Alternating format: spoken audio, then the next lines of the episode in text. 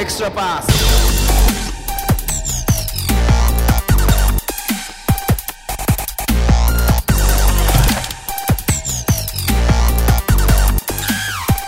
Extra 皆さんこんにちはエクストラパースポッドキャストですズボンですロボット実況に恋してる、慎太郎です。よろしくお願いしま す。また先週に引き続きそれですね、えー、もう聞きすぎて、もう、はいもう、恋、恋かな、これはと思いました。えいー、やー恋なんだねそれはねもうどうしてもちょっとね次のプレーになっちゃうじゃんなんかもうさ、バスケ展開早いからさ、はい実況それがそれが一個可愛い前のプレーっていうそれが可愛いやん可愛。い一生懸命頑張って、原稿読んでると思ってみなよ。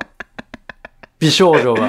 めっちゃ可愛いやうんでもワけン。ポゼッション遅れちゃうっていう ねそれが可愛いんだねなんやったら飛ばすこともあるからね。あ飛ばすこともあるか飛ばすこともあるから1回しか聞いてないんだよねもう1回でこれいいやと思っちゃったんだけどさマジか、5回ぐらい、6回ぐらい聞くとマジで癖になってきますよ。 マジかちょっとん興味、今日もこの後また見てみようかなロボット実況ではい。いやーということですけども今日はねはいもうサクサクいきましょうはい、今日はもう、オリンピックスペシャルでございますから、そうだねはいスペシャルウィークですから、スペシャルウィークだ ね何もスペシャルじゃないけどもはいということでじゃあ、行きましょう行きましょ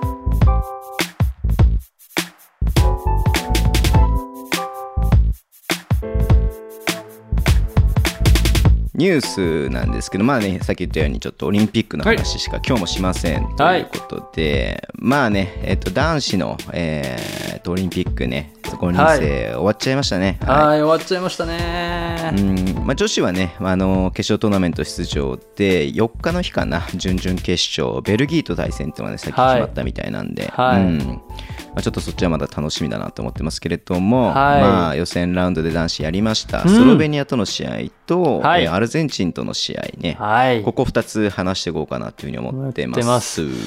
ちょっとね、僕の、ちょっと全然関係ないですけども、僕の友人で準々決勝の席を取ったやつがいましてね、はいはいはい当てた、もう1階席のめちゃくちゃ近い席、清水の舞台から飛び降りるつもりでこうたっていうやつがいて、それがなんとアメリカ、スペインのプレミアチケットに化けたやつがいるんですおね。ーかわいそうに、本当にもう彼のためにちょっとなんか皆さんちょっと、あのー、あのー、慰めてやってください。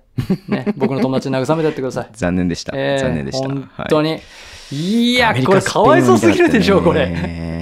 無観客を恨むね、それはねえ。ーアメリカ、スペインに変わったんですよ。いやワンチャン僕も行ける予定だったんですよ。ー、いやーそれはすごいあれだったね。はい。まあ、でもね、はいでも本当でもお客さんが入ってればちょっと、まあね、あの、まあこれはバスケに限らずですよ。うんまあ、その声援があったらまたちょっと違った展開になってたのかなっていう競技もね、ありますけどね。そうですね。まあ、それよりバスケのハーフタイムショーですよ。かわいそうやったの。ああ、ねえ、無観客でさ、いやーそうだよ言うねてさ、もうなんか、うんいや、うんうんネット配信で見られてるってのはわかりますけど、そう本だ人よねのモチベーションって違うじゃないですか、やっぱり。確かにね。ううんん。なぜか Q4 が出てきてる時あるけどねあ。そうですね。なんか、そういうところもね、なんかちょっとなんか、あ、かわいそうやなって思うシーンもありましたね。そうだねうんということで、慎太郎さん、またね、えっと、スロベニア戦と、はいえーアルゼンチン戦、はい。僕まだ見てないんですけども、はいごっついね、あの見ない方が記いいっすよ、あれは。はいあ事を書かれてましたね。あ。はい。合わせて2万3000文字ぐらいあるんおで、疲れ様です、えー執筆活動ですね、本当にマジで、もうね2週間で4万5000文字書きましたから。うんおかしい ね。マジですごいね、それは。1ヶ月で本1冊書けちゃうね。。書けちゃいますすね。いやーお待ちしております。お疲れ様でした はい。慎太郎さんにぜひ執筆依頼を。いはい。ということで、じゃあ、今日はまずスロベニア戦からいきましょうか。行きましょうか。せっかくなので数字から見ていきましょう。もうなんと言ってもね、これですよ。もう決定率とかそういうことじゃないんですね。はい、うんうんうんあの、ペース、あペースか。はいはいペース80回。うん。これは早すぎまし早たいね。ね。早いねすぎる。早いね。あうんん、完全にスロベニアのペースだったんですよね。でも後半もう、もう体力が、うん、後半もう体力が持たないですね。が、まあしょうがそのないねですね。ある程度シェアしてればね話は別ですけれどもうんやっぱりうん八村君36分、そう。えー渡辺裕太36分って出てまそすかう。らね。で、うんエドワーズもね、このそうだね3人エドワがーズ長く出なきゃいけないっていうチーム事情がある日本にとって、ハイペースゲームに乗っかったら絶対ダメなんですね、やっぱりうね。んうんうんうんうんああ、そして、なんと、すごいですよ。スロベニアのオフェンシブレーティング。いきますオフェンシブレーティング、なんと 145!1 嘘 嘘 初めて聞いたわ。今回の攻撃で平均1.45点取られます。あの、今、高いですよって言われて、多分120代後半ぐらいかなってちょっと思ったんで、でしょ勝手に予想したんで、ね。ううんん。 145! 145? ああ、ちなみにですよ、いや考ええるなーっと、B リーグ平均で最もハイペースであるというですね、うんはい。えー、お、えー大阪かなちょっと待ってくださいねうん。あ、ペースがね。ペースがねオフェンシブレーティングじゃなくて、うん、ペース。一番ね、早いって言われる。まあ、うん平均だからちょっとブレは確かにあるんですけど、試合によってね。うんそうそうそうそうそう、早かったり遅かったりあると思うんですけど、それでもですよ、大阪がですよ、75回とかなんですね。うあーあ。ん。よりも早いペース。はいうん、 79回ですからね。あーこれね、だって79回、なんか5回かって思うかもしれませんけど、これオフェンスリバウンド計算してない、断じ、もうし、純粋な攻撃回数なんで、うんうんうんうんうん。で、相手に5回あるってことは、こっちも5回あるんですよ。そうだよね。だから10 10回あ回るんで分すよの攻防が多くなってるってことだからそう。ね。 1回20秒だったとして何回ですかと。うん何分ですか何秒ですかっていう話になるんで、うなんで、4分近く長くやったぐらい体力消耗するんです。そうだね。うーん。まあ、極、まあ、あのー極論ですけど。まあ、体感値としてってことだよね、多分ね。そうんうんうんうんいや、これはきつかったですよ。なるほどうん一番ね、うこれはね、やってはいけなかった。そして、オフェンスリバウンドも4割取られていたので、獲得率も。はいはいショはッい。トチャンスがとにかく多い。うーん。ねえ、ちょっとね、かわいそうな感じでございましたけれども。はあとはまあ、実はね、スリーポイントの決定率とかほとんど同じなんですよ、実は。うん。うん。で、えっと、2点がね、ちょっと6割ぐらい決める、2.6割 ってのもなかなかすええげつなく決められてるんですけど、あとね、フリースローがね、ちょっと低すぎたかなというのはありつつ、うん獲得率。いえ、獲得率もそうですし、あパーセンテージもねパーセンテージも55%はちょっときつかったかなというところですね。で、オフェンスリバウンド獲得率が日本19%、スロベニア41%なので、おーすごい。これはね、うん攻撃回数も10本ぐらい、攻撃の成功回数ですね、ターンオーバーとかサッピータはいはいー、はい。 10回あるんで、うん。 1本1点でも10点差。でも今回は14.5回あるんで、1.45点あるん で、もうただそれだけ、攻撃成功回数だけ見ても15点差あるんですよ。そうだよね。ううん。ーん、ちょっとね、きつ、うん、相手の土俵に乗っかってしまったはゲいームだはっい。たかなと思います。でただですね、やっぱりいいところもたくさんありまして、ちょっとね、うん。あの、前半について、ちょっと注目のプレーをですね、はいえーはいおさらいしていければなと思っております。その前にお便り読んじゃおうか、あ一、つ。お願いします、お願いします。は。はいいはい。初めてお便りいただきましたね。オニョンさんです。はいはいはいはいオニョンさんからいただきました。ズボンさはん、い串田さん、こんにちは。こんにちは。オリンピックを見ていて、スロベニアのバスケットに興味津々です。さて、はい日本対スロベニアの試合見ていて、コーナー開けすぎって思っていたのですが、はい。先日のスペイン戦でもコーナーが開くシーンが多く見えたように思いました。スロベニアのドライブからのスリーというパターン、なぜ警戒しても止められないのでしょうか。えー PS、新州がスロベニアのバスケできればなと思う毎日です。ということなんですけれども。うんんうんんううううんうんんうんうんあのーコーナー3って、まあ、あのー戻れるっていうところも考えながらっていうのはあるんですけど、そうだよね。はいうんあれ、ショットチャート的にそんなコーナー3多かったでしたっけショットチャートがね、めちゃくちゃ面白いんですよ。ですよね。ショットチャートね、コーナー3そんなに多くはないけど少なくもないって感じかな。はい左コーナーで、えうんー、5本、6本ぐらい。うん右コーナーでは2本だね。うん。そうっすよね。うんそんなに実は多くないっていうところがあって、むしろだからこそヘルプに入れたっていうところがあると思うんですうん、よ。うん、うん、うんうん。実はそんなに多くないんです。はい。はい。だかショッらト、チャートを見るとはい面白いのが、はい本当にスロベニア、ペリメーター打ってないんだよね、マジ全で。く打ってないでしょ。 2本、2本一応打ってるけど、んその2本もうん多分、あれでしょ、ショットクロックとかの関係とかだったりそうそうそうするのそうかなそうそうそうそう。わかんないけどうんうんうん日本しか打ってない。だからそのさっきね、2が60何パーって言ってたけどもさ、それも、その2は全部ゴール下ですから、ペイントの中ですからっていう感じだからね。そう。そう。だからね、あのーコーナーが実は少ないっていうデータがあった上で、コーナーからヘルプに入る。もうどうしても、うんというかですね、あのね、ちょっと後でも言うんですけど、あの、ドンチッチを止めるために、あの、ヘルプディフェンスに入らざるを得ないっていうところがあるのうんうんうんでうんう、んそれね、あの、あのー戦略として、後で言いますけどね、つ使っていたので、コーナーを開ける、そのね、コーナーを開けざるを得ない、スうんスロベニアの、お戦略も取ってたんですよ、実は。うん。なるほど、なるほうん、ど。そのあたりもあって、多分、うん。作戦としてそういうふうに日本はやっていたと思ってます。で、実際はあの、フィバルールだとコーナー3ってそんなに優位性ないので、ぶっちゃけ。うんうんうんううんんそう、NBA だと違うけどね。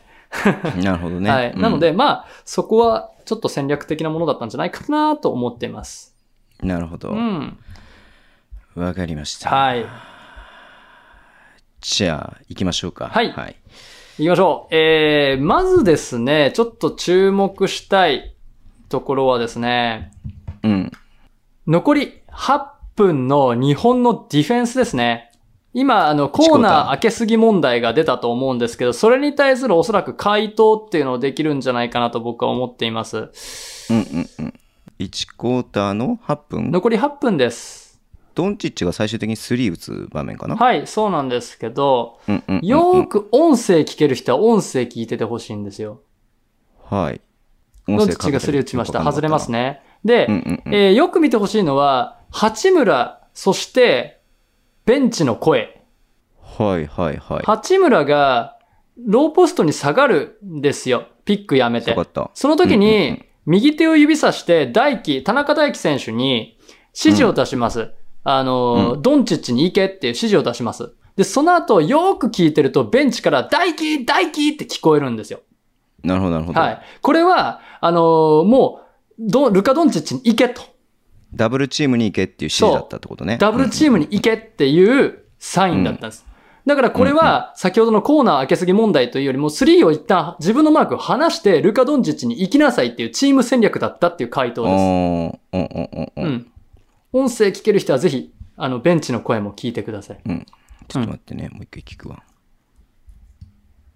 八村の指示と本。うん。だけ、だけ、だけっつってるね。言ってますよね。行け行けってみんな言ってるんですよ。うんうんうんうんうん。だから自分のマークを一旦置いて、ルカにつきなさいと。もうそういう戦略を取ってたのがこれで。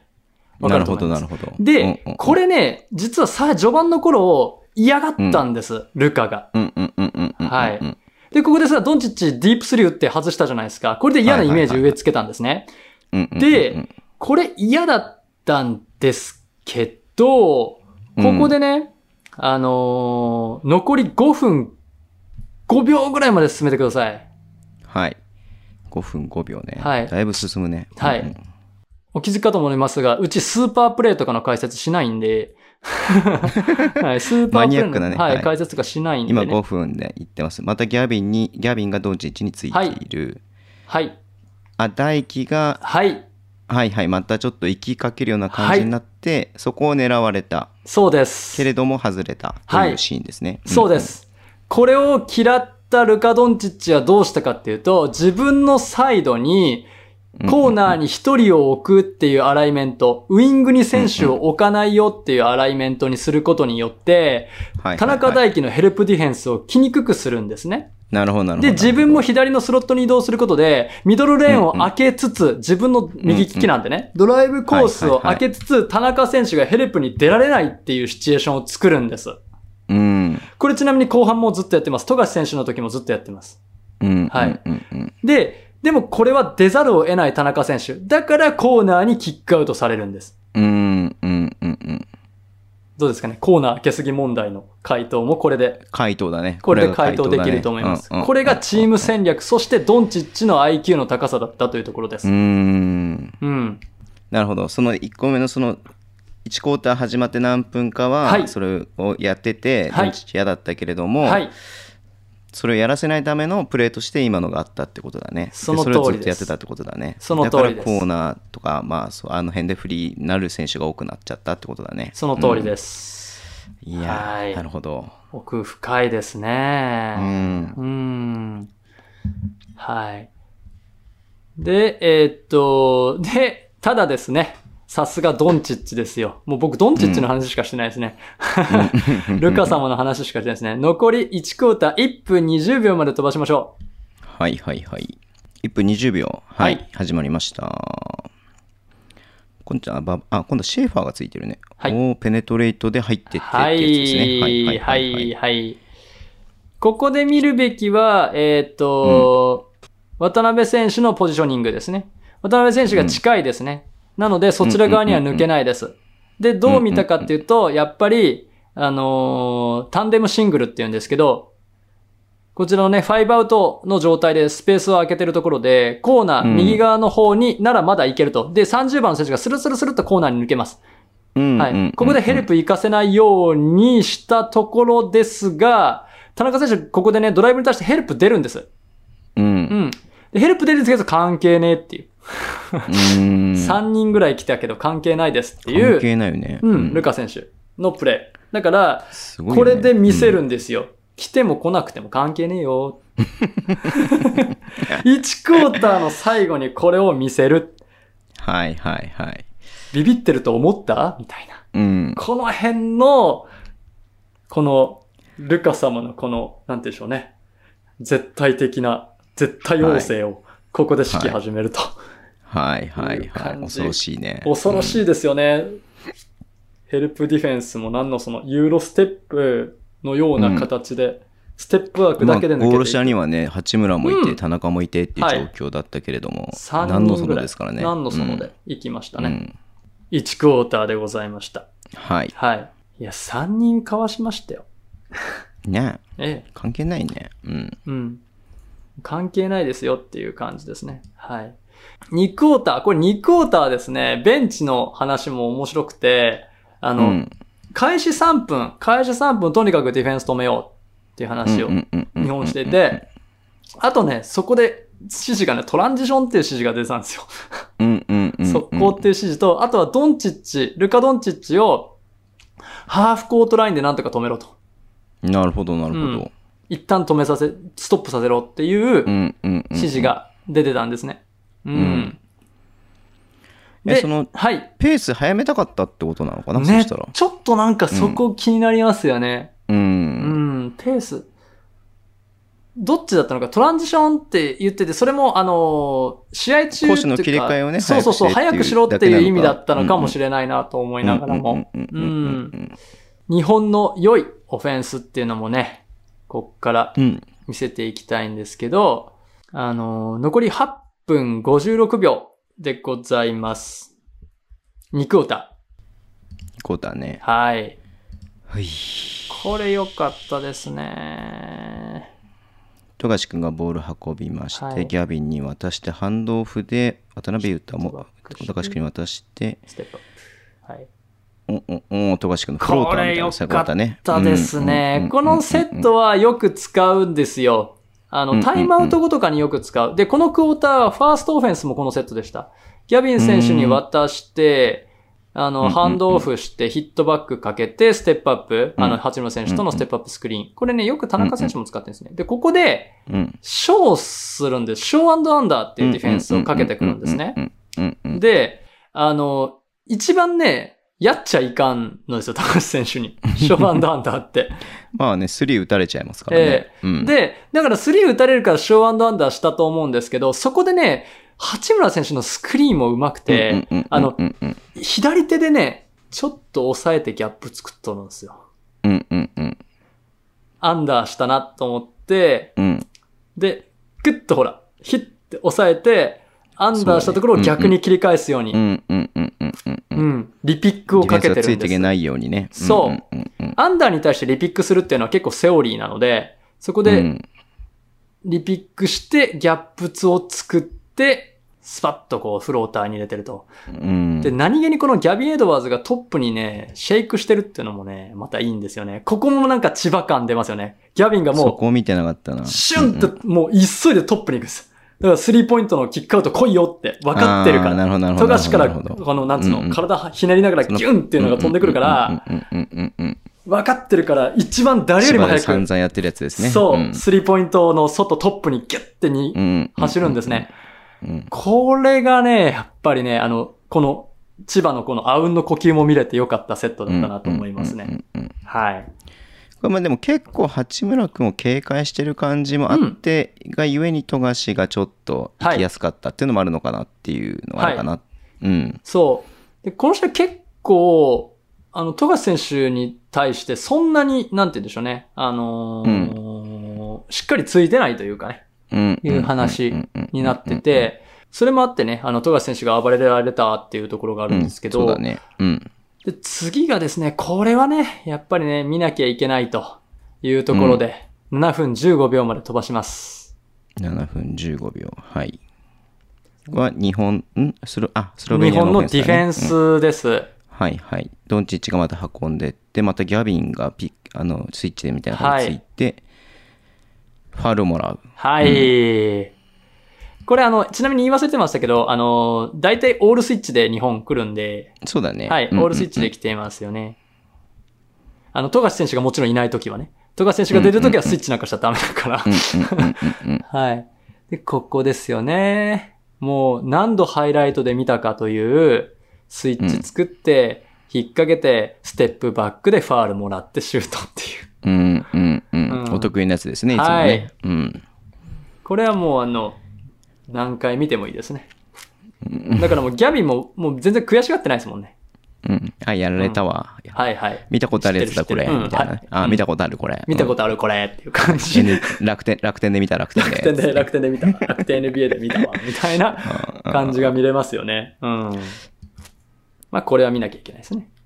ここでやっぱり、あの、注目した、しなきゃいけないのは、あの、コーナーにやっぱり選手を一人置いてるので、うん。富樫選手がヘルプに入れないんです。うん。本当うだ、ん富樫君一応真ん中ら辺にいるけども、そうヘルプに行き、行き、行ってるけども、コーナーもケアしてるって感じだもんね。うんそう。だから、あの、ヘルプに入らせないアライメントを作って、ワンワうンん。をのんびりやっていこう。という形で、ですね。 3本いただきましたっていう感じですね。うん、3本いただきましたという感じでございます。これもね、うん結構良かったと思うんですよね。何分かな、これ何分だろう。と、4分10秒ぐらいの日本のオフェンスでございます。2クォータはい、はいはいー。は。はいい。1日1回は見なきゃ眠れない、暁スペシャルのシーンでございますけれどうん。も。ああう。ん。馬場君がもらって、はい。比江島にハンドオフで戻して、八村とピックみたいな感じだけれども、抜けきれなかったけども、比江島君がペリメーターですね。。はいい。はい。これ、この日好調だった比江島選手を使った、だいたい最後のハンドラーって馬場選手になるのがいつもなんですけどうん、そうじゃなくて、比江島選手を最後にしたっていうアライメント。最初に飛び出したのが馬場選手だったっていうやつですね。うんうんうんのアライメントなんですけど、で、ひさっきと同じなんですよ、これ。富樫選手へのディフェンスと同じで、これ、ショーアンダーなんですね。うんうんうんうんでショーアンダーなんですけど、ここで、あの、八村選手がまず一人、ちょっと、あの、アンダーする選手を少しせき止めることで、うん。アンダーする選手が体勢と、崩したところをまた切り返すんですね。そうするとやっぱりアンダーに対してリピックをするので、うんうんうん。八村選手は。で、そこでビッグマンも抑えながら、全員がこう、下をくぐって、下をくぐって、下をくぐっうんて、下をくぐってで、ちょっとずうつ、んちょっとずつ、ギャップを作って、にじり寄っていったところを、シュートっていう形ですね。はい。はい。ここれれああの、の、ひしっかりと、はいあ、どうぞ。どいうぞどいうよぞ。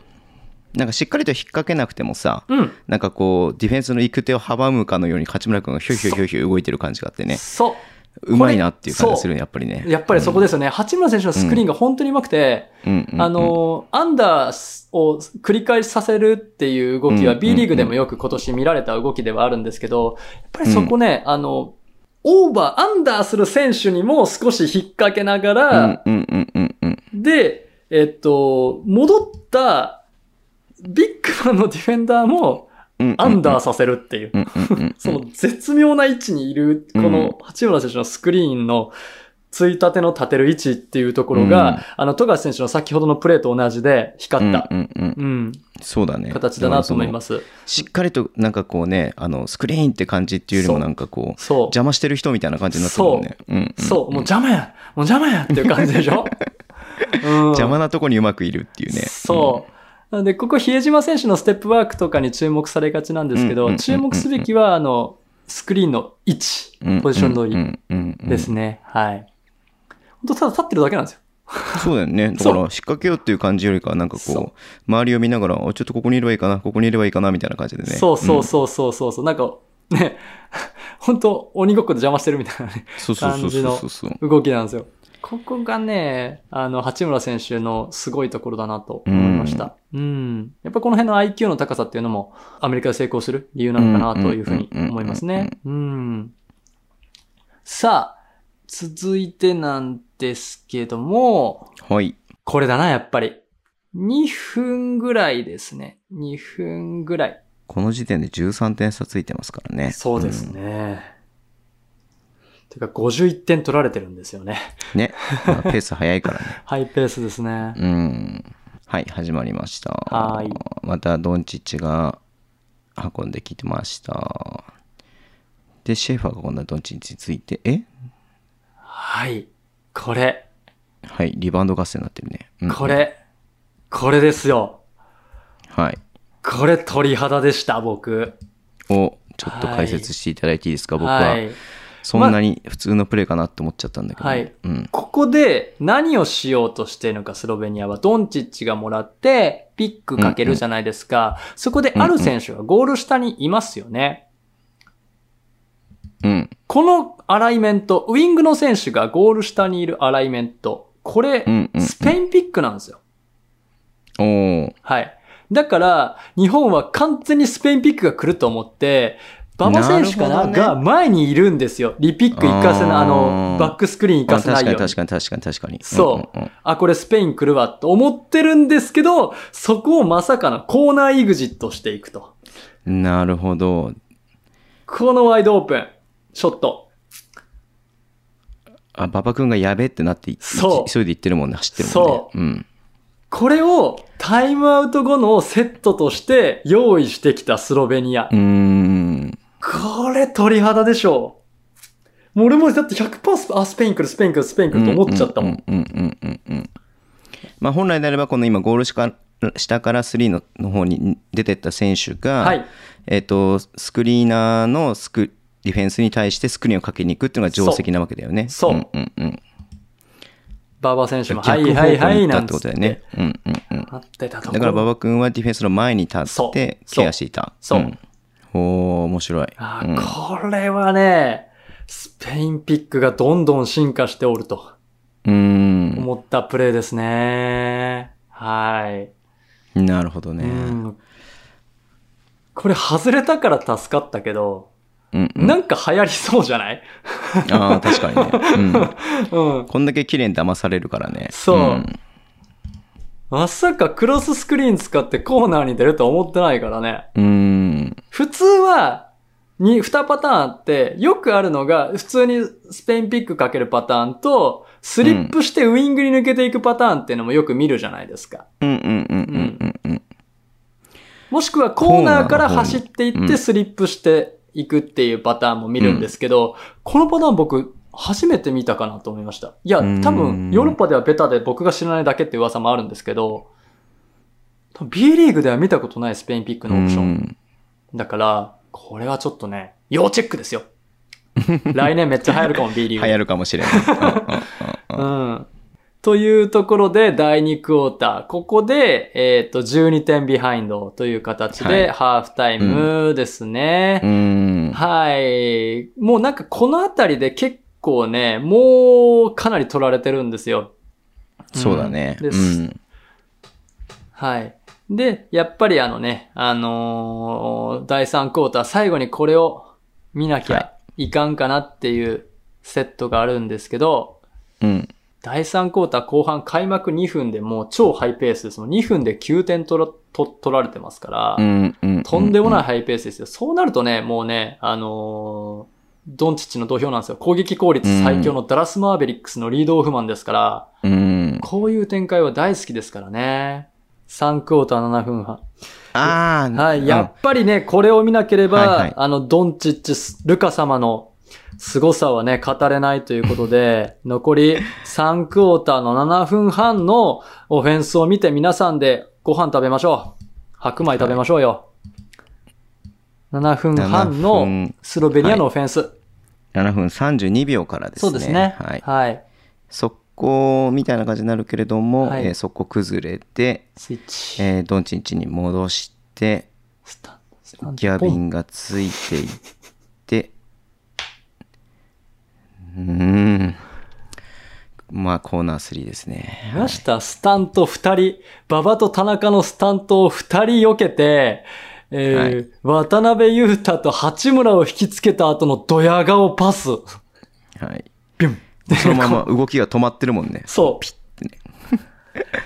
時が止まってこるもんね、ここでねれ。もうね、もうこのパス受けたコーナーのプレッシャーたるやないなっていう。そうだね。これ、これマジ外したらマジ恥ずかしいやつ。超恥ずかしいやつ。うん。ハイライトシーンになるのがハイライトにならなくなっちゃうから、ね、そうそうそうそうそう。すごい。このパス。こそれでのギャ前ビンがの。怪我しちゃったんだね。そうそうそう。肩接触して。うん。いや、そ、もうそれもそうやけど、肩接触して、ギャビンの肩壊しながらあれやってますからね。言ってしまえば。 ね。いや、もうちょっと笑うとこじゃないけど笑っちゃった笑えね、ないですけど、どんなフィジカルしてるのって。そうだよ ね。うん。二人かわして、二人引きつけて、都合五人ぐらい抜いてるイメージ。そういうことだね。うん。ディフェンスの間を割って入ってって、入ってきた二人を引きつけて外にパスっていう、ね。そう。ん。漫画ですかこれみたいな、ね。漫画うん。 漫画ですよ。すげえなこれ何回も見ちゃうよね。止め、いや、無理だな、これ。これどうすればいいとかないよね、多分ね。ない。うん。ない。うんあの、作戦通りだもん。お互いのウィングから、あの、なんつうの、コーナーへのアライメントとかも使わずに、ウィングに堂々と二人立たせた。日本うのん田中選手と馬場選手うんうをんうんうん立たせた状態で真っ向勝負してますから。うん。何ですかね、これ。何ですかね、これ。おちょくってるように見えますもんね。そうだねおちょくってる感じだよね右行っ完て全に左、ねトントンピュン。うんうんうん。遊んでるよね。遊んでる感じ見えますよね。うん。うんはい。いやー、恐ろしいっすね。恐ろしい。はい。この、やっぱり3クォーター、このね、3分で点の取り合いをしてしまった。うんそして、ルカ・ドンチッチが3ファウルで、ベンチにうんうんうん、下がって、から、離されたっていう。うんうんここっすよね。いやむしろなんかもうみんな元気だったって感じじゃないなんかそ本う。いや、当にもう本当うんスロベに、ナの選手は。生き生きしてましたよね。うん。いや、比江島選手とか張本選手もむちゃくちゃ頑張ってたんですけど、そうね。う。うんん。ねえ。で、16点差になって、第4クォーターになって、うん。もう、ね、残り5分でルカ・ドンチッチが、やってきて、はい。ポンポンポンと20点差にして、そうだね。はいこのクォーターだけで20点離れちゃって、36点取られちゃってますからね。はいうん。あれよあれよと、残り5分で24点差。うん。ね。そっからもうゲームしセットっていう形でした。はい。強かった。強かった。スロベニア強い。はい。スロベニア強かった。まあ、言うてもね、この後スロベニア、スペイン相手に逆転勝ちをして、はい全勝でね、はい。はい。予選突破しましたんで、うん。これそんなストーリーラインあります初のオリンピックで無敗で金メダルとかなったらさ、いや、持あっるよ。てるとかそういうレベルじゃないですよね。そのうん。決勝の山を見るとさ、トーナメント組み合わせ見たら全然ありえますよ、これは。ありえますよね。うん。うん。これ、腐敗、腐敗神話が。はい。まあこの後話してもいいけど、話の流れで話しちゃいますが、はいスロベニアはドイツとやります。はいそうですね3日の日なんで、これ多分配信して、多分もう配信の後になっちゃう、配信が後になっちゃうと思いますね。はいうんで、えっ、と、 さっき言ったようにスペインとアメリカ。アメリカ。はいここが別山なんでね、はい決勝でアメリカとかスペインと当たるのは、決勝まで当たらないと。当たらない。はいそうそうそうそうでイタリア、フランスでやって、まあ、勝った方がスロベニアとドイツと勝った方でやると。はい。で、オーストラリアとアルゼンチン。はいいあっちの、どっちの山も怖いけど、まあそうね。あここなんまかあス、ロベニアの調子を見るたら、スロベニア全然あるでしょうっていう感じだよね。うん。うーん。いい台風の目になってますよね。いやー、もう台風の目どころかね、っていうね。まあ予選から勝ち上がってね、OQT で最後まで決まんなかったね、あれだけれどもね。うん。なんかね、甲子園とかでよく見る。あ、そうだ ね。はいはいはい。どこ、どこみたい。いや、知ってるけど、ん強いのは分かってるけど、いやいやいやいや、ね、もうみんなドンチッチってなりますからね。そう、んドンチッチでしょ違うでしょドンチッチドンでチすになかっねちゃうでしょ、それ。はいドンチッチ。はい。ルカといドうことン、で、ルじゃあ、カドンってあんま言わないいのかなですかルカドンって言わないね、あんまりルね。カドンドンチッチってみんな言うね、普通ね。ドンチッチじゃないよね。はい。うん。うんさあ、というところでスロベニア戦ははいちょっと早く忘れましょはい。そうですう。ね。 早く忘れましょう、これは。はい。はい。はい。じゃあもう一つ、8月の1日にやっていたアルゼンチン戦。アルゼンチン戦はい。ここまで日本はね、2敗でしたけれども。はい。勝てば、まあ、はちいょっとね、あの、チェコとね、アメリカとの試合の関係で、はい勝てば、勝てばえっと、決勝トーナメントいけるっていうはい。試合でしたけれども、けれどももうという試合ですね。はい。はい。さあ、この試合は、えー、まあ、まず、スタッツから行くんですけど、はい。もうね、これね、すごかったね、やっぱりね。まあ、あのーギャビン・エドワーズがいないということで、スクランブル発信の感じはあったんですけど、うんいや、うんでもね、僕これ、日本バスケの未来というか、やりたいバスケットっていうのも、やっぱりしっかり見れた試合だったなと思ったんですよ。はいはい、はい。確か。に攻撃効率、オフェンシブレーティングって96点しかなかったんですよ、日本。うー。うんん。低いね。低いです。で、えっと、ルイス・スコラ、あ、違う、間違えた。えっと、アルゼンチンの方は、えっと、121点あったんですね。 ルイス・スコラ、はい。チームルイス・スコラ。チームルイス・スコラの方は、121点あったんですよ。よ。はいはいはうん。オフェンシブレーティング。い。うん、で、この96点っていうのは最も少ない数値はい。ではありましたが、僕はね、結構僕、今日の日本代表のバスケット大好き、アルゼンチン戦でしたね。うん。スリーが確かに全然入らんかったっていうのはあるけど、うーんスリーと、あとね、やっぱり、キックアウトスリーっていうのを試行していたので、あの、ファールが全然もらえなかった。うーん。うん。なーって、あそこ、あのー、キックアウトにするのか、もらいに行くのかっていうところの選択肢が、やっぱはいもうちょっとあってもよかったかな。で、あの、いける選手である八村選手に対して、ななんか、あの、うん親の仇みたいなディフェンスしてたじゃないです か、アルゼンチンが。うんもうね、スリーポイントラインの内側でボール持ったらね、はい必ずダブルチーム、はいなんだったらボドリブルついた瞬間には3人行くんじゃねえかなみたいな感じでやってたよね。うんはい。もう親の敵みたいなイメージで、渡辺選手にも基本的にダブルチームだったし、うんううんんうんほうんだからちょっとね、ペイントす、攻めてたけど、ペイントフィニッシュっていう意味では、ね、そんなはにいそんなにだったのかなとう思っんてます。ただ、スリーが入んなかったから、ペイントの割合としては高いんですけどね。うんうんうんううんん、結果としては。うん。なっていうところですね。はい。はい。えー、そんなところでしょうかね。うん。そんなにね、内容としては悪いゲームではなかったと個人的には思ってます。あの、うんうんうん緊急事態だった割には。はい。うん。で、えーっと、戦術の内容として見ていくのは、やっぱり似たチーム、似た戦略を取るチームだったなっていうところがあって、はい。まあそうだよね。はいうん。で、えっ、と、緊急、まあ、あの、メンバーとしては、まあ、もちろん、あの、ルイス・スコラーは、あの、はい41歳。僕、個人的なイメージ、インディアナ・ペイサーズなんですけど、ああ、長髪でね、長いロングヘ長アで。髪でね、うんうんあのヘアバンドしててね。そうそうそう、あの、ポール・ジョージと一緒にやってたイメージなんですけどう。ん。うん。うん。ためですよ、僕は。おー、はい。いや80年生まれなんで。そっか、うんダメなんですね。はい。うん。じゃあ、あの、ね。言っても、え住所言うとこやったらあかどういうことどう いうこと全然。ん。ほにゃほにゃの全然関係ないルイでしょス・スコラっていうとこやったら間違えた。危なかった、危な かった、マジで。はいはいはい。はい。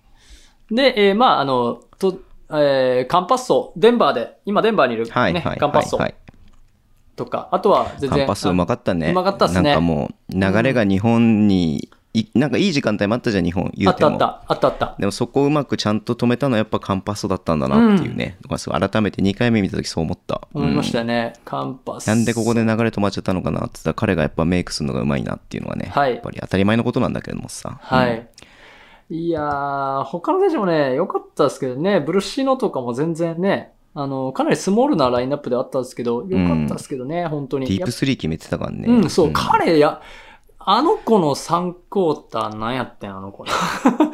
ブルシーノの3クォーターやばかったですね。はい。うん、というところからちょっとね、ごめんなさい、えっ、と、脱線しちゃいましたけど、順番にね、えうんうんうんうーんやらせてもらって、やっぱ八村がセンター、渡辺がパワーフォワードってかなりイレギュラーな布陣を敷いていた日本に対してですね、やっぱりあの、ファイブアウト、予想通りファイブアウトモーションを仕掛けていく日本。はいはいはいはい。で、えーこのね、日本の理想、この日の日本が理想とするバスケット、僕の結構好きなスペーシングバスケットですね。あの、うん B リーグでいうとこの佐賀、佐賀、はいルイス・ギルさんのバスケットに近かはっいはいた。信州とかのバスケットに近かったなって、僕は今日の日本は思っていて。今季は滋賀で見れるかね、だからそうねそうそうそうそううそうそう、だから僕のね、ほんと好きなね、感じだったんですよ。うんで、1クォーターの残り8分10秒、これがね、今日の、あのー日本、そしてなん、なんやったら、日本というチームが目指す形なのかもってちょっと思っちゃったシーンでした。ん残り8分10秒、1クォーター、 ?1 クォーター残り8分10秒ですね。ルイス・スコラがペリメーターを外したところからですね。はい渡辺君が持ってって、はいえー比江島君がコーナーで持って、はい抜いたけれども、はい渡辺が入ってきて、田中大輝、はいキックアウトもう一回入ってって、はい。最終的には比江島君がペイントで得点というはいシーンですね。はい。なるほどもう。セットとかないです、これ。うんドリブル、ドもライブ、モーションですね。ううん。まず、比江島選手が入って、ルイス・スコラがヘルプに入った時点で、あの、渡辺選手が、もうすフリーで開くじゃないですか、トップで。うんうんうう。んん。でそこでね、あのー、8番の選手、名前忘れちゃった。えー、カンパッソじゃなくて、あの、言いに、ちょっと言いにくい名前の方。えっ、とごめんなねい、ラプロピットラ。うんラプロピラプラピットラ。ラプラピトットラさんが、いあの、スリーポイントのケアに入ったんですよ。その瞬間ね、渡辺選手のね、今日この渡辺選手のカッティングが本当にすごいうまかった。スルッと入って、スルスルッと入っていってもらう。はい。田中も入ってって、はいで、えーっ最終と的、うん。プルッシーの、田中大輝のマークマンのプルッシーの、じゃない、えーっと、馬場のマークのプルッシーの入り、当然あのーね、えーっと、ラプロピットラも入って、ペイントの方に見てるから田中選手が開くよね、手上げるよね、うんコーナーにパス出すよね。そしたら、またしっかりみんなスルッとスペーシングするよね、と。うん。もう完全にファイブアウトだもんね。そう、んキックアウトするよね。ドリブルするよね。で、最後、比江島選手がルイス・スコラがヘルプに入ってきたことに対して、あのー、うん渡辺選あ、じゃない、田中大輝選手にパスするぜっていうワンフェイク入れて、しっかりシュートを決めていくと。うん。あそこ全然パス出してもよかったですよ。ドープンうだから。ん。う。うんん。うん。うん。うんディフェンスが完全に後手に回らされた瞬間。うん。うん。うん。うん。はい。多分、こういうバスケットをしたいんだろうなうってん思った。いいね。うんん。で、オリンピック通じて僕は最も美しいオフェンスで、オリンピック通じてこの時初めてリードを奪います。うん。うん。うん。はいうん。うん。初めてリードを奪う試合、シーンでした。これはね、気持ちよかったんじゃないかなというふうに、そうね。。はいい、思います。はいあの、フランスとの練習試合でゴベアに対してみんなで立ち向かっていくのにちょっと似てていいねなあそうそうそうそうそうそうカットインそれそれそれカットカットでカットでっていう感じでね。そうそうそうそうそうそう。ちょっとドリブルキックアウト、あのドリブルでペイントタッチからのキックアウトみたいな形にはなってるけれども、うん。あはあいう感じだよね。だからどんどんペイントタッチしてって、キックアウトしてって、いっ。ていう感じでね、飛び込んでいくっていうね。うん。うん。身素晴ら長がしい高くないチームとうんうんか、スーパースターがいないチームが取うるんオフェうンんスシステムですよね。うん。いや、すごい良かった。これ何回も見れるな。うん。めっちゃ美しい。うん。はい。で、そこでですよ、その返すはアルゼンチンのオフェンスもすごいんですよ。ああ、ツースリーがね入スリーるに切り入る対するからねゾオフェンスですねうんうんうんそうだね。7分50秒ぐらいからの、その次のね、オフェンスですね。はい。まあ、2、3ゾーンを敷いてる日本に対して、はい1回ウイングに落として、コーナーに落として、また持ってって、ああ、いいね。選手がすごい連動してて。はい。これも、一番ね左のウイングから一番遠い右のコーナーにそう一発ポンパス出して終わりっていうねそうんこれは、まあ、あの、見たまんまなんですけど、まず、えっと、えー、パスを出した、あの、ブレル、うんピピットラ選手が、逆サイドのウィングにスルスルっとベースライン経由していくじゃないですか。この動きが癖な、癖もんなんですよ。あの、うんうん2-3ゾーンの弱点はベースラインとハイポストなので、そこを抜けていきますと。で、うんえっ、と、渡辺選手にケアを入らせますと。そうすると何するかっていうとね、謎にね、右のコーナーだったらルイス・スコラがね、うん 右のね、ベースラインをスルスルスルっといってね、ここでもうオーバーロード作るんですよ。そうだねう、うんん。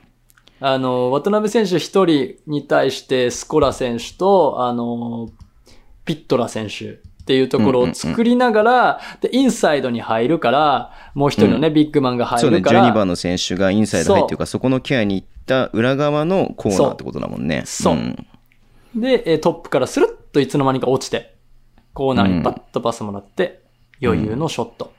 なるほどこれ完全に崩されましたね。ううんんあのね、ルイス・スコラの、あの、さりげないオーバーロードうん が、あれがやばかったですねう。んうん。それを完全にデコイにしてるもん。うんそんなん、そっち見るやん、みんな。ルイス・スコラが行ったんやで、ベースライン通って。 そんなん見るやんっていう。そっち気になるよねやっぱりねうん。うん。でね、あとね、ここね、あの、ぜひ、これ無観客のいいところだったんですけどね。あの、うんあの、5分39秒ね、ちょっと面白いというか、シーンがあってね。 5分39秒はい。全然チンプレーではないんですけど、よくね、音を聞いててほしいんです、これ。音ね、音出しますね。はい。はいえっと、アウト・オブ・バーンズの後かな。はうん。えわかんないな。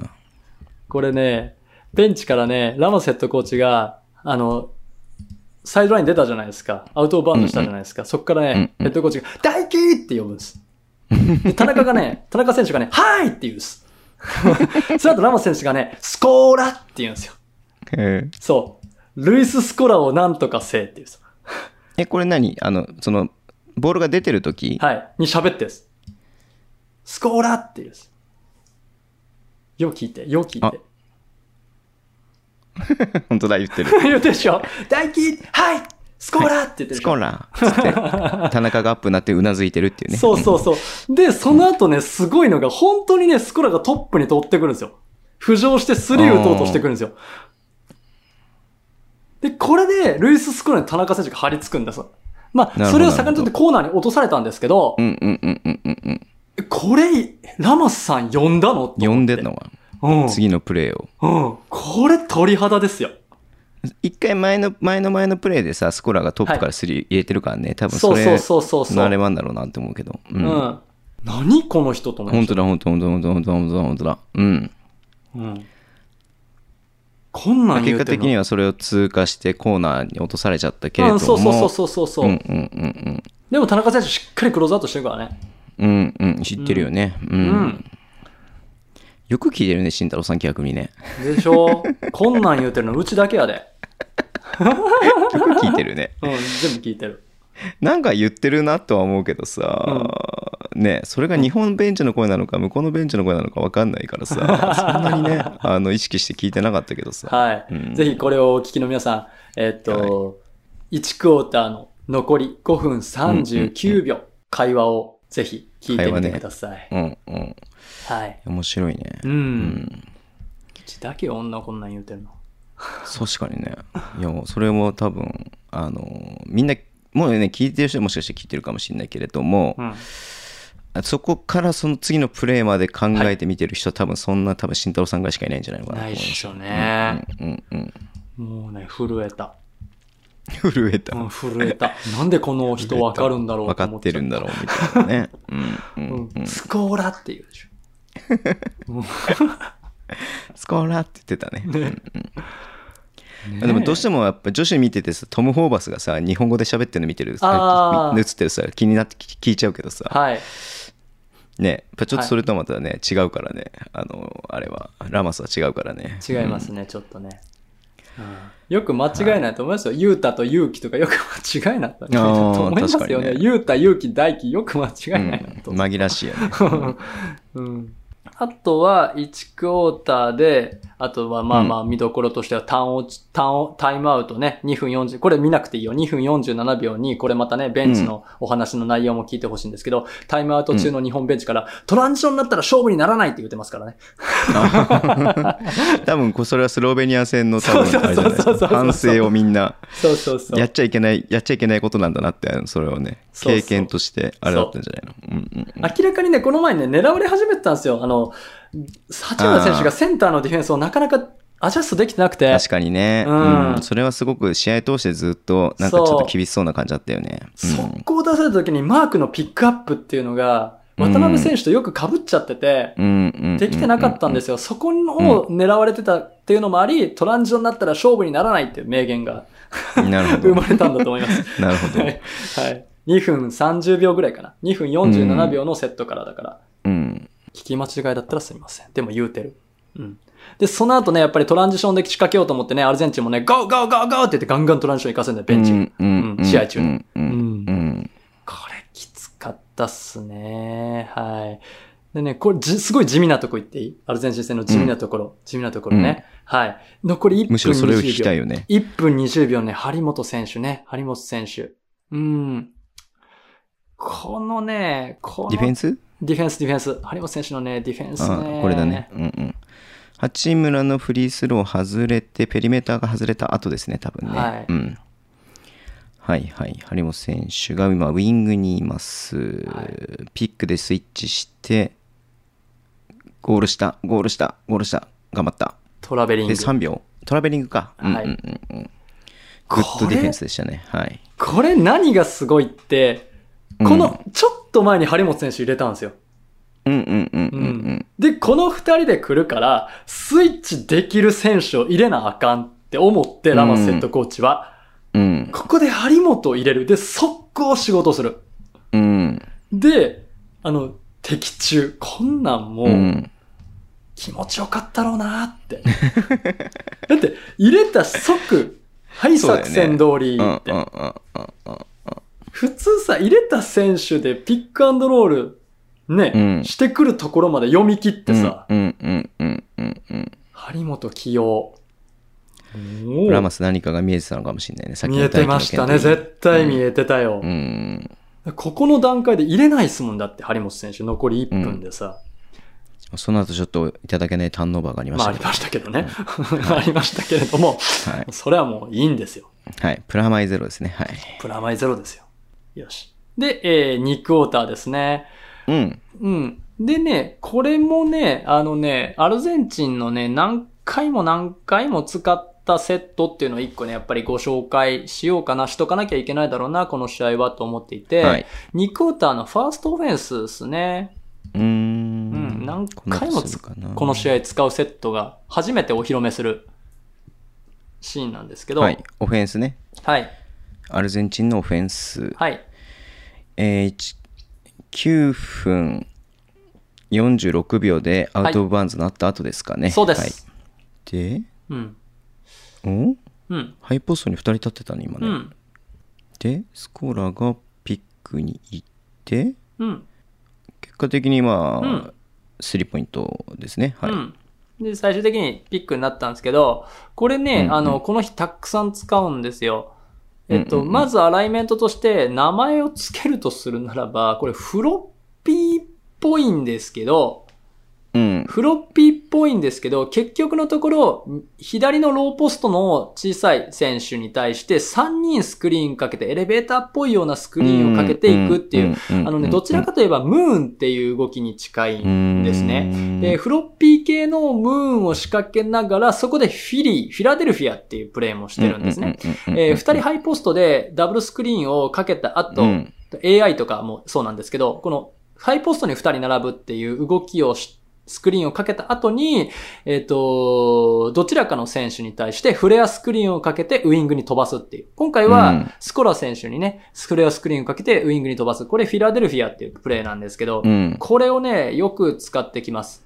うんとだ、エレベータースクリーンっぽい感じになってぽいですよねうんうんうんうでん。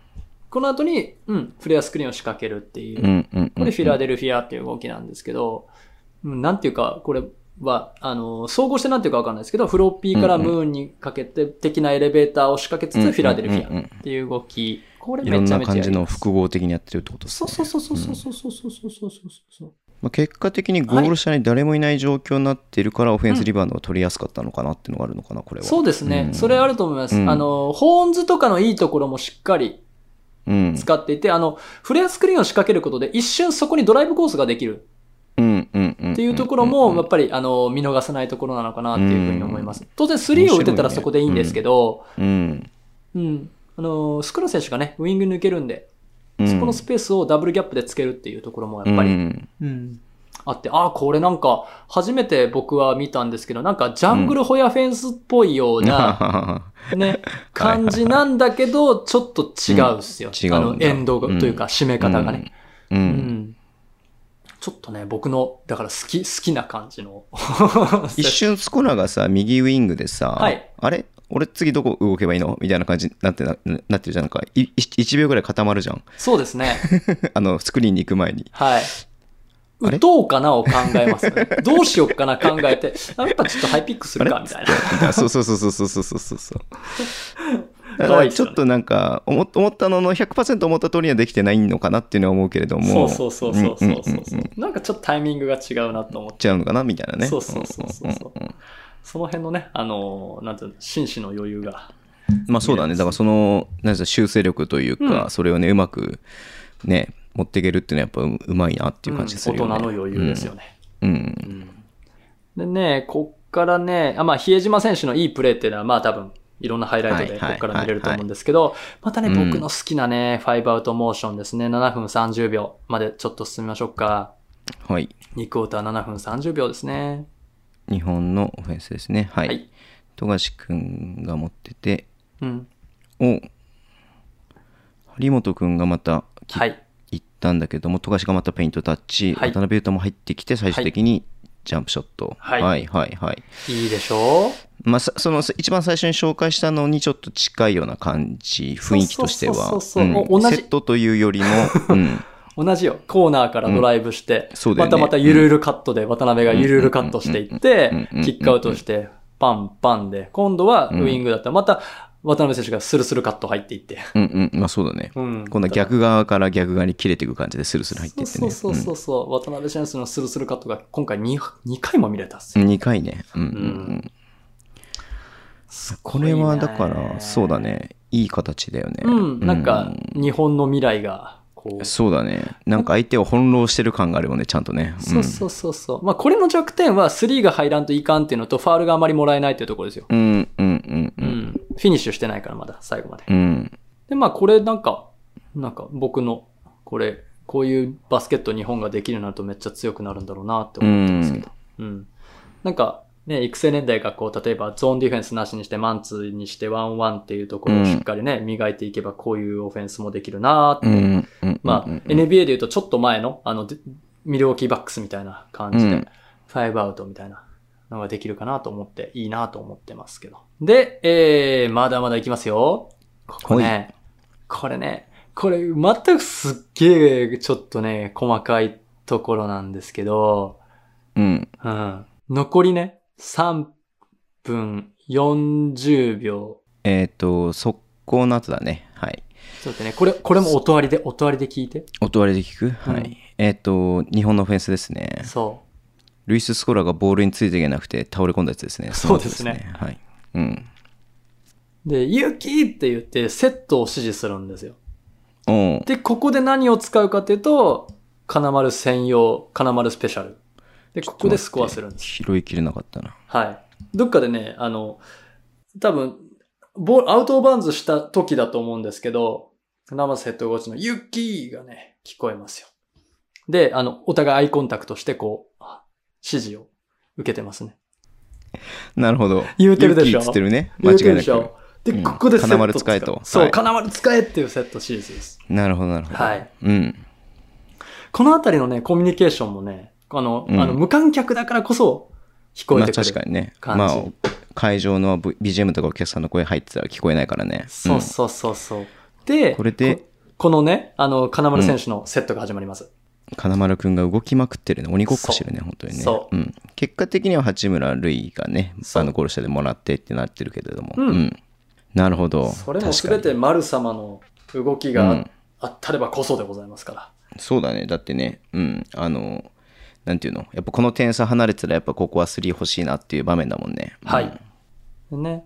なんか、やっぱりこう、ずっと、富樫選手ずっとラマセットコーチやってたから、すごい絆があるんだろうなっていう見えるシーうんうんうんうんうン。でね、ここもね、すごいね、僕、多分この日一番、あの、テンション上がったというか、うん。ゾクゾクし鳥肌立ったシーンが、うん。残りね、1分ぐらいから始まる日本のオフェンスでね、50何秒とかかな ?1 分ぐらいから始まるね。はいはいはいはい。これよく見内てて。村がボール持ってるやつですかそう、んこれよく見ててね。富樫がサインしてるねコールしてるね八村がピックに行って富樫君の3、うんおーはい。 B リーグでよく見るやつですねこれはい。これもよく聞いててね。見ててえ聞いてこて。ここえこれ声があるの声もあるよ。どどっからどっからどっから聞いてればいいのはい。八村選手がボール持ち込んだ時に、あとベンチ、ラマスヘッドコーチ見てて。まず。うんうんラマスさんずっと見てて。ほら。ラマスが思いっきり手挙げてなんか言ってるねそう。ラマスヘッドコーチがサインし、指示出してるんですよ、あれ。うんうんうんうんうんサイン出して、すグッて力を、ここ勝負どころやからって言って、うんうんうん拳上げて、えー、富樫選手がそれを受け取るんです、サインをね。うんうんうんうんで、味方に伝達して、うんラマスヘッドコーチはしゃがんでみる。でうん、ハイピックが行われた瞬間、ベンチからシューティングって聞こえるんです。いやそこまで見てない そこまで見てないここ鳥肌立つ、マジで。すごいね。それほはらちょっともう一回見るね。うーん。なるほど。はい。いやー、富樫日焼けしてるなーっていう感想ですね。っ本当にね。焼けてます よね。うん。いや、それ冗談だけどね。うんで。これで10点差になった。そう、ラマはいスヘッドコーチのガッツポーズったらないわけですよ。確かにね。ううんん。もう自分でグッてこれでいけってこうう、んうんうん。サイン出して、行きますってやって、シューリンっていう声に合わせてシュート打って決めるっていう。うん。この、なんていうの、この今まで何年間も培ってきたこの信頼関係というものがうんうんうん。見えてさ、なんうかん泣きそうになりましたもん、僕。泣けてくるね、のシーンこれはね。見た。う。うんん。これ一番泣けた。うん。いいシーンですね、これは、本でし当ょに。うんめっちゃいいシーンやったし、もう。めっちゃいいい。シーンですね。うん。僕はもうここが一押し。ハイライトですね。うんハイライト。こんなん言ってんのうちだけやで、多分。いやいや、その声、声まで注目して見てないですからね。あーうんいやうんやっぱなうんん、でも確かにそうかもね。全然、そんなもうラマスなんか見てないですよ、正直。うえん。ー、マジ見るでしょラマス見ないでしょ。見るでしょせめて、ボールマン見なかったとしてもさ、オフボールスクリーンとか見るとかさ、はいするでしょ。あ、まあ確かにね。なんでコート見ないでラマス見るっていう いや、見る。そんな慎太郎さんだけだよ。あ。 そうかな。そんな慎太郎さんだけだよそうかな。結構見るけどなう。ん。ヘッドコーチのサインとか。でも本当結構サイン出してるね、毎回毎う回。ん、出してますよ。うんうん。で、ここぞっていう時は名前呼ぶから。ユキって言うから。うんうんうんうん。ユキって言うからね。うんうん。いや、ここ10点差でね。そう。ここで決めんかったら8点差でなってないから。そうだよね。絶対に。うん。うんで、その後のシーンもね、いいのよ。その後のシーンもね、残りね、あの、最後の、富樫、はい。あの、はい最後のオフェンスもいいのよ。日本のこのクォーターの。今度もね、また泣けるんよ。タイムアウト終わって、アルゼンチンの攻撃が終わって、ここもね、ラマス見て残り10秒から動き出します。はい富樫が3打つ。はい外れる。馬場ちゃんのティップ。はい。あ僕はどこを見とけばいいんですかこれはもえ じゃあ、ボールが、あ、リバウンド取るでしょ渡辺選手が。う。うん。ね。で、富樫選手がサインで拳を突き立てるでしょ渡辺選手と。ああ。ね。その後、ベンチでラマスもずっと拳上げてうる、ん。やってるやってるね。やってるやってるやってる。うんうん。そう。で、これ何がいいかって、今度は、富樫選手がきっかけでサイン出して、うんうんラマスが受け取ってんねああ、なるほどなるほどなるほど。そういうことね。はうんうんうんん。ここは俺に。に打たせろという感じで、そう。 OK、お前が打てというそうラマスの返事があったってことですね。そうんこれだよねって。で、宣言通り打つ。まあ、外れますけなるほど、ど。しっかり、オフェンスリバウンド2回取って、そうだね試合で決めていく。富樫がトップから打つって分かってれば、リバウンドにも行きやすいってことですよそう,、ね。そうそうそうそうそうそう。うん。うんなんつうの、見えるでしょ、この、なんつうの、信頼関係というか、そうだね。うん、それでいけっていうこのうん。感じ。もう泣ける。泣けるね。はい。うん。泣ける日本代表戦ですね、今日は泣。け 今日るのテーマは。日本は代い。表戦だった。うん。はい、負けちゃったけど、なんか積み上げてきたものは本物やったんやなって、こう、うん。気持ちになれた。まあでも本当ねね、一桁差でね、うん前半終えましたから、まだ全然いけるだろうっていうところからね、3クォーターの頭、かなり競り、あのそうね、。そ3点差かな ?3 点差ぐらいまでいったんだよね。うん。う。そう。4点か3点かぐらいまで行きうましたからね。んうんうんうんうんうん。ね、ここもね、ちゃんとね、あの、4点まで、4点差までしようってね、タイムアウト中に言ってるんですよ、ベンチが。あ、そうなんだ。うん。へえスイッチと4点差、なんとか4点差にしようって言って、うんうんうんうん。うん。残り5分ぐらいからかな。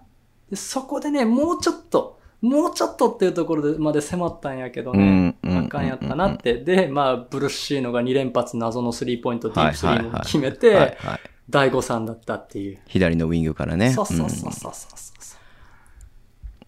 どうすかもう一回、音ありで聞きたくなるでしょ。うんねもう一回見てほしい。まあ見れるからね、まだね。そうあそうそうそうの、多分オリンピック期間中は間違いなく見れるとは思うんで。うんそう。ね。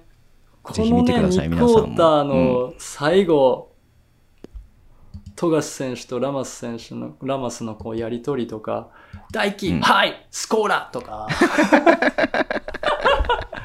ぜひ、いやーうん、ちゃんとうなずいてるからね、大輝くんもね。そうそうそうそうそうなんかそういうのを見始めるともうバスケットがね、3倍に面白いもね4倍にも面白くうなんりまねすんで、もう一回見てみます、僕も。はい。正直僕あの音なしで見てるんでずっうんうんとうんうんう最ん近あのちね生生でやってるあのライブ配信とかやってる時とそうそうそうあかのー音出せないから、そうですすよね。配信やってらっしゃるんで。うんうん今度は音ありで見てみますねはいいとやいうーところで、はえいこ。前半だけでいいですかアルゼンチン戦は大丈夫じゃないはですかね。もう、 OK はい。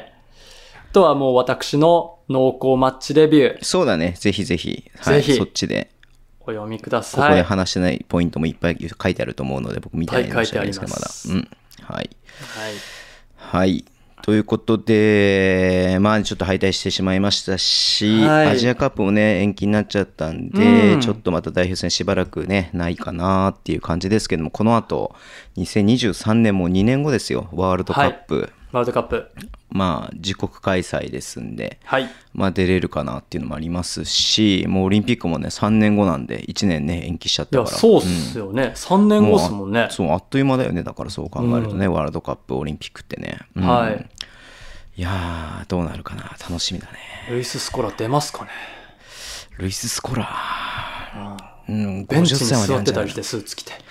や、その、 なんかヘッドコーチになってるな。全然あり得る。え日本、日本誰かよよどっかのチーム呼んでほしいよね。うん、ね飲んでほしいわ、見たいわ。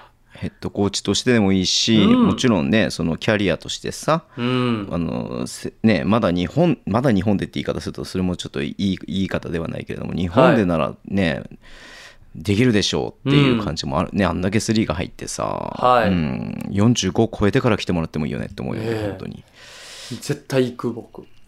日本の発展のために来ました。はい。うん、なんか、でも今イタリアか何かでプレイされてますもんね、確かに。今ちょっと待って、ごめん、ちょっとだ出してないけれども、うんはい。多分なんかヨーロッパでプレイされたはずです。そうだよね。う。ん。いやー、どうですかこのオリンピック見て、ズボンさん。ええまあ正直、僕はもう本当に率直に言うと、普通に3連敗だと思ってたんで、はい。まあね、やっぱりまだまだ世界とのね、差はあるなっていうのはあったけれども、うんでまあでもこれも先週言ったけどさ、スペイン戦の後にね、はいスペイン、前回ね、その、やった時にはダブルスコアだったわけじゃないですか。はいうんまあね、勝負になってる時間帯というか、いい時間帯も間違いなくあったし、はいまあね、それこそさ、ね、アルゼンチン戦は3クォーターの頭とかはさ、追いつきそうな感じになって、うんはい雰囲気も良かったりとか、まあそういう部分も見れたので、はい。いやー、このままね、まあそんなね、やっぱりすぐにすぐ強くなるっていうのはないとは思うので、うんこれからはやっぱり育成年代とか、そういうところからやっぱり強化してって、うん。選手だけじゃなくてね、スタコーチもそうだし、あのファンもそうだし、はいうんあの全体で日本のレベルアップしていかないといけないかなと思うんで、やっぱり海外でやってる選手が多くなってってほしいよなっていうのはやっぱり思ったよね。そうですね。あの、うん NBA とかじゃなく、だけじゃなくて、そうそうそうそうそう全然そうねそう。はうんい。オーストラリアもそうだし、イタだリねア、スロベニアの選手、手。スベそうスベルスロベニアもさ、スロベニアの国内でやってる選手ももちろんいるけれども、うんそうじゃなくていろんな国でね、活躍せしてる選手が多いので、うんそう結局そういうとこなんだろうな。日本はだって NBA の2人と馬場ちゃんだけなわけだからさ、ううんん。